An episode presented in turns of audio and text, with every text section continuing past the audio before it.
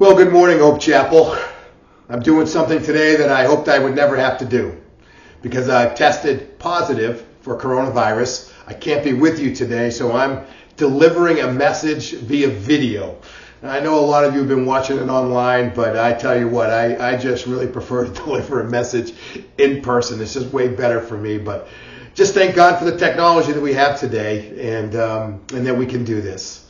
And, and I wanted us to kind of keep stride in this journey that we've been on that we've called Rooted about going deep and, and growing wide in our faith in Christ. You know, in our, our heart, our plan has been to to be to see a prayer that God prayed for us over 2,000 years ago fulfilled in our lives. That we would be rooted and established in the faith in such a way that we know His love. We know the love of Christ that surpasses all knowledge, and that we're filled with all the fullness of God. And that comes to us from Ephesians chapter 3. And so we've been looking at this journey about the kinds of things that we need to be doing in our lives so that we can actually be rooted in our faith in such a way that we know, I mean, we just bask in the love of Christ and that we're just filled with all the fullness of God. And we've been using an imagery of a cyclist and making great strides, if you will, going great distances because we just keep pedaling, doing the same things over and over again. But last week after my message, somebody sent me a text and said that the imagery that really stood out to them was was going up a down escalator. And it's the imagery is that like all of us are on this down escalator. We're, we're moving away from God. We're moving deeper into trouble. And then somewhere in that journey, as we respond to Christ, we turn around. The Bible calls that repentance. We've been calling that discipleship. We get out of the boat, we leave the fishing nets behind, and we follow after Christ. And that's something we have to do every day. We have to make that decision to say that my life today is going to be about Jesus. And then we looked at the role that God's Word plays in our journey and, the, and it guides us and shapes us and motivates us and teaches us. And, you know, some ways maybe in this imagery of the going up the down escalator, it, it, it shows us how we dodge the oncoming traffic and, and make the most out of it and, and those kinds of ideas. But today I want to talk to you about another skill set, if you will, another discipline that we need to have if we're truly going to be rooted and established in our loves, if we're really going to be able to grow deep and go wide with God and know all that He really has for us so that we're filled with the fullness of God. And that's prayer. I want to talk to you today about prayer. And because I'm doing this remotely and I don't know how this video is really going to come out, I'm going to try to keep it short. Because prayer is, is a massive topic, right? When, when you look at the scripture that tells us to pray always, you, have got to assume that the Bible teaches us a ton about prayer, about petition and praise and confession and thanksgiving and its role in worship and meditation and all those kinds of things. But I want to zero in today on one facet of prayer. The role that prayer plays in our lives of experiencing the presence of God in us. I mean, right? I mean, one of the things we believe about God that God's revealed to us, He's omnipresent. He's everywhere. There's no place that we can go and hide from His Spirit. He's always there. In fact, in the New Testament, it says that we are temples of the Holy Spirit. So we've got God within us. So God is always with us and we are always in His presence. But I got to tell you, if you're anything like me, you spent a whole lot of your journey of faith not being aware of the presence of God. And so, how is it that you and I utilize prayer to cultivate an awareness of the presence of God in our lives so that we truly can be rooted and established, that we can know the width and the depth and the length and, and of His love and just the surpassing greatness of Christ's love for us and be filled with all the fullness of God? How, how do we do that? And the first thing I want to convince you of is that God really has invited you and made it possible for you to enter into his presence. And the passage of scripture I want to use comes from Hebrews chapter 10. And I'm going to back up and look at the, you know, refer to some other scriptures in order to kind of get us there. But, but just listen to these words from Hebrews chapter 10, verses 19 through 25. He says, Therefore, brothers, since we have boldness to enter the sanctuary through the blood of Jesus, in other words, we know that He's helped us turn around on this down elevated or moved up by a new and living way that He has opened through the curtain, that is, through His flesh. And since we have a great high priest over the house of God, let us draw near with a true heart, sprinkled clean with an evil conscience, from an evil conscience, and our bodies washed in pure water. Let us hold on to the confession of our hope without wavering, for he who promised is faithful. And let us be concerned about one another in order to promote love and good works, not staying away from our worship meetings as some habitually do, but encouraging each other all the more as you see the day drawing near. Well, this passage kind of gathers up a lot of things that God's been teaching us in the book of Hebrews before he gets to this place. You know, he's talked, he's really been laying out the way that the new covenant established in Christ is just better than the covenant he established with the people of God through Moses with those who had descended from Abraham. And, he, and, and really the three main fo- focuses, if you will, he's been looking at is first of all, this worship that we have takes place in a better temple.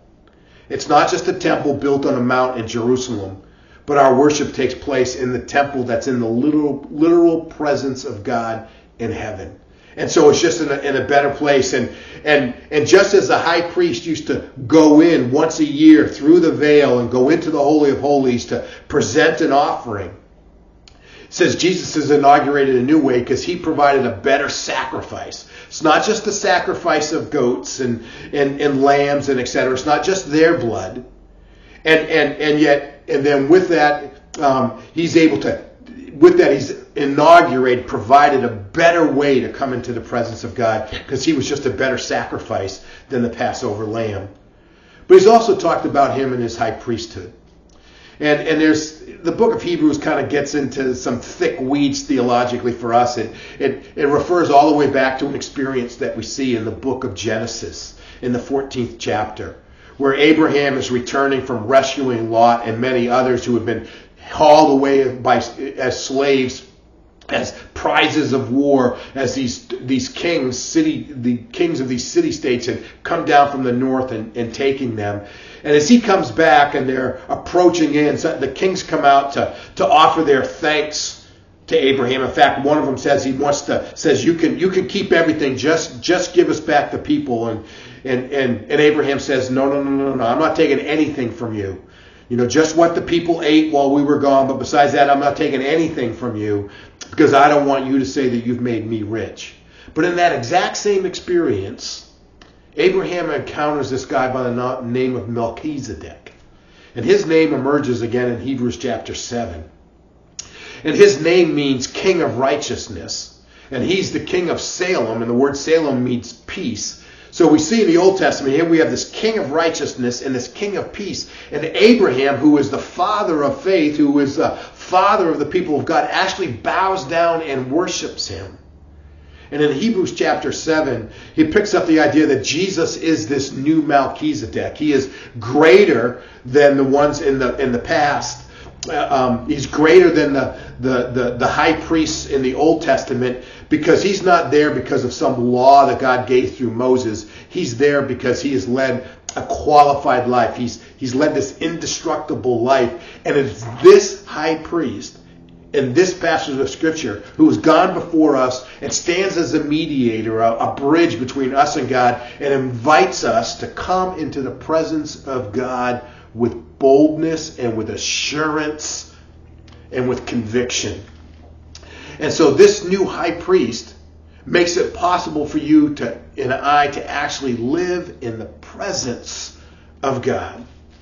Now, you know, again, as I said before, I mean, this is stuff we know, but it's not necessarily stuff that we actually experience in our lives. So, so how is it that you and I can actually get to a place where we are experiencing the presence of God in our lives? And I think there's a couple things that need to go on. First of all, I think you and I need to accept that God has clearly taught us that you and I are qualified to live in the presence of God.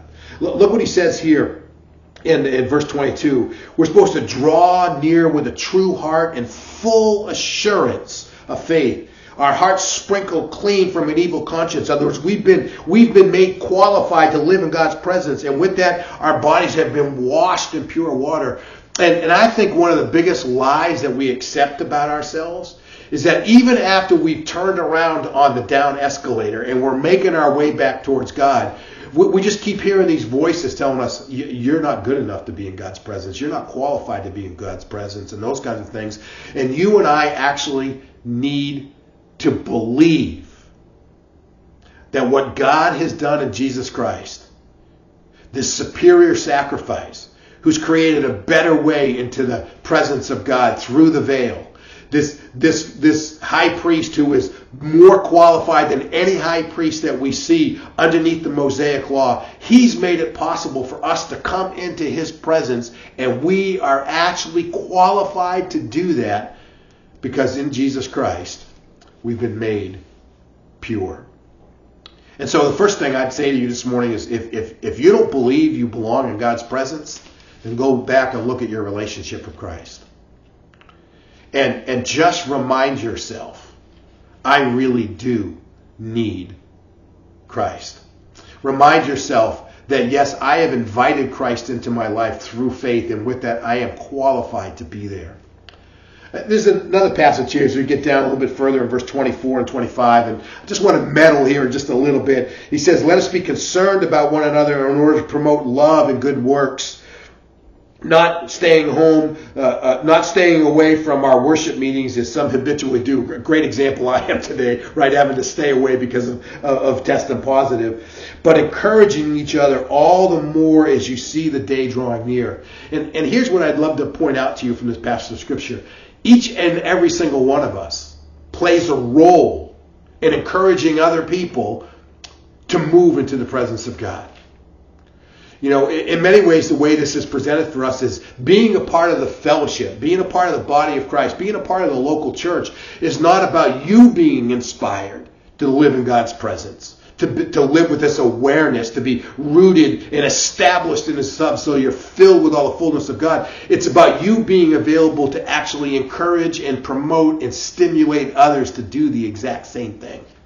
And so, one of the things that not only do we need to believe that we're qualified to be there, but secondly, I really think that we need to accept the responsibility to say, you know what? I'm going to help this person do that. I'm going to encourage this person to do that. I'm going to get into a relationship with them. I'm going to connect with them. I'm going to be a part of the body of Christ, and I'm going to stimulate people to move closer to God, to go further up the down escalator, and to get into God's presence.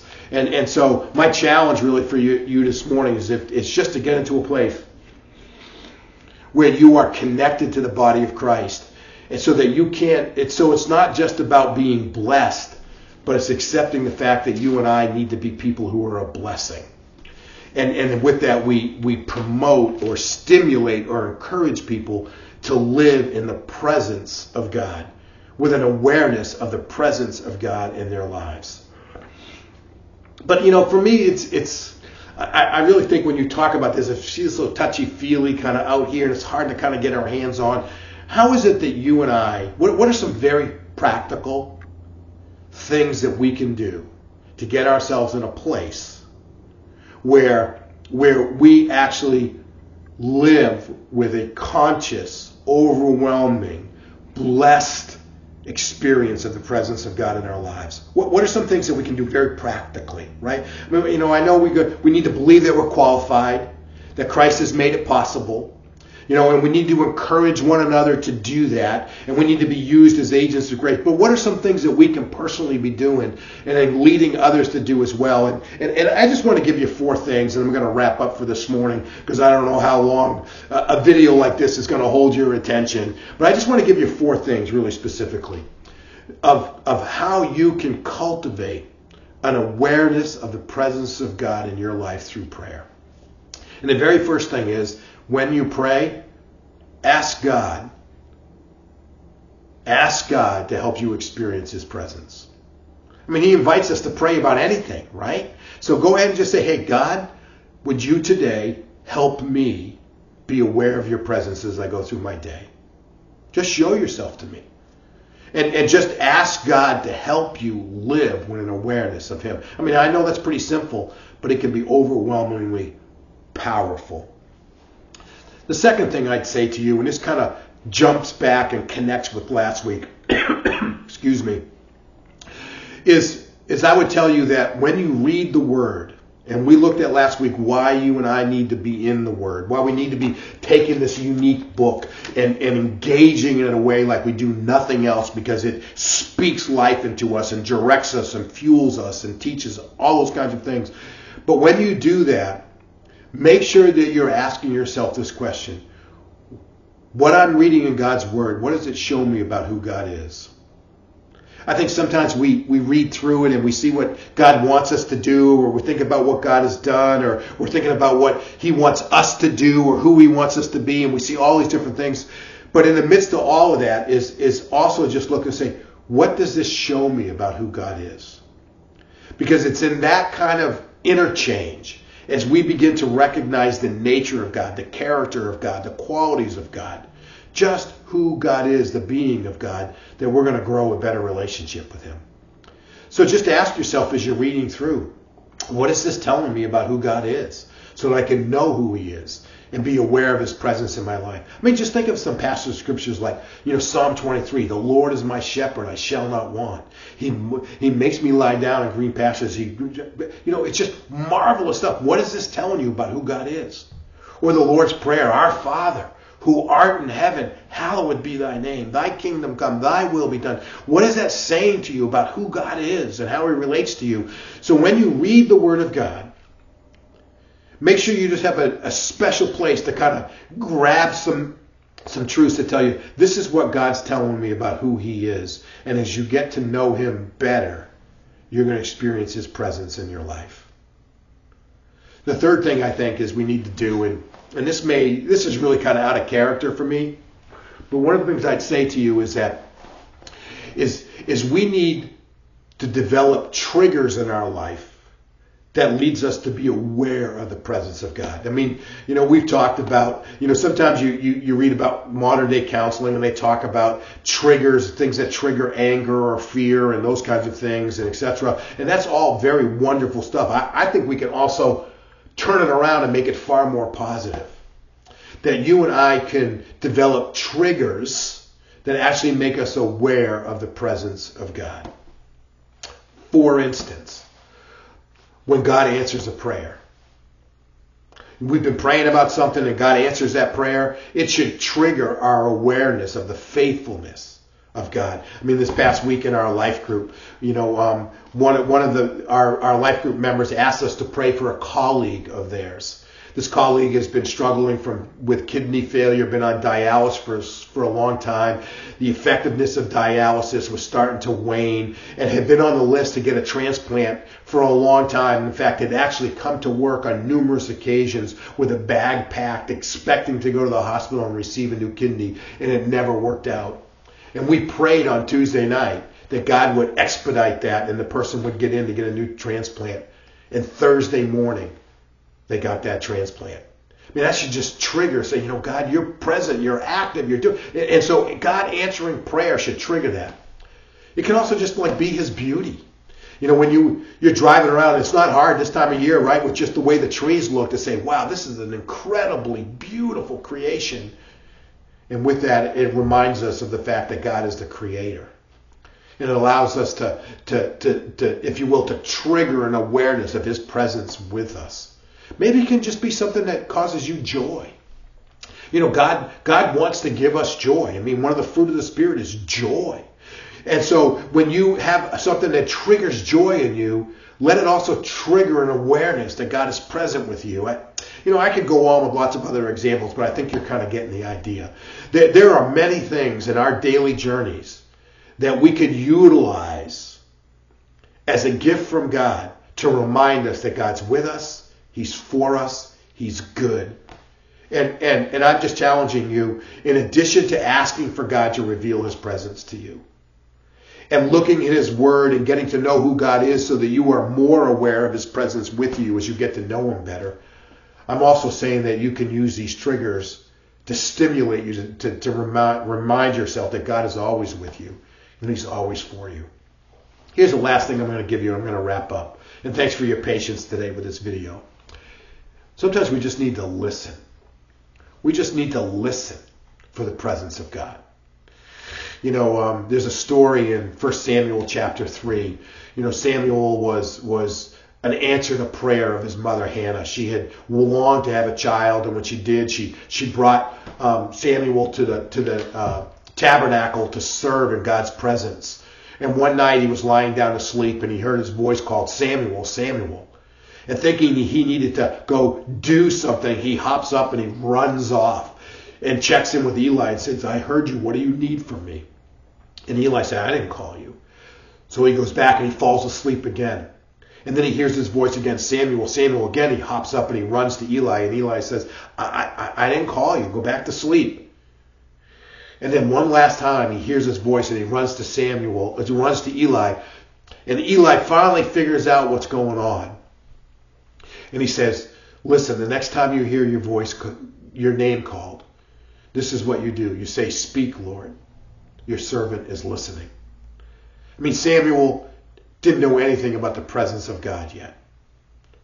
But in those simple terms of speak, Lord, your servant is listening. He went on to be one of the greatest prophets in the Old Testament. He was the, he was the, the one who ordained or crowned the new kings. It, it, just a marvelous role, all because he learned how to practice the presence of God in his life by saying, just by saying, "Speak, Lord, your servant is listening. And so when you're in your prayer time, and yes, we should be sharing our petitions, offering up our confession of sin, offering God praise, expressing our thanks, doing all the things that we should be doing in prayer. We also need to have a time where we say, you know what, Lord? Speak. Because I'm your servant, and I'm here and I'm listening. And let God speak to us. You know, prayer is one of those indispensable spiritual disciplines. Let's lets us keep on pedaling as Christ's disciple. The thing that keeps drawing us to climb the down escalator and to move closer and closer to God. And so my invitation to you today, my challenge to you today is to be a people of prayer. Specifically to use prayer to make you more aware of the presence of God in your life. God, thank you for your word. Let me just offer a brief prayer and then our worship team will come and finish up our service today. God, thank you for your goodness. Thank you for just the gift of this technology that I can bring this word today. It's a different format for all of us. But Father, that doesn't mean we haven't heard from you. So Father, what we've heard, let us remind us that you're always present with us and you want what's good for us. And so Father, collectively today, as a congregation, we say, Speak, Lord. Speak, Lord, for your servants are listening. In his name we pray. Amen. Amen. Again, God bless, and I look forward to being able to be with you next week. Take care.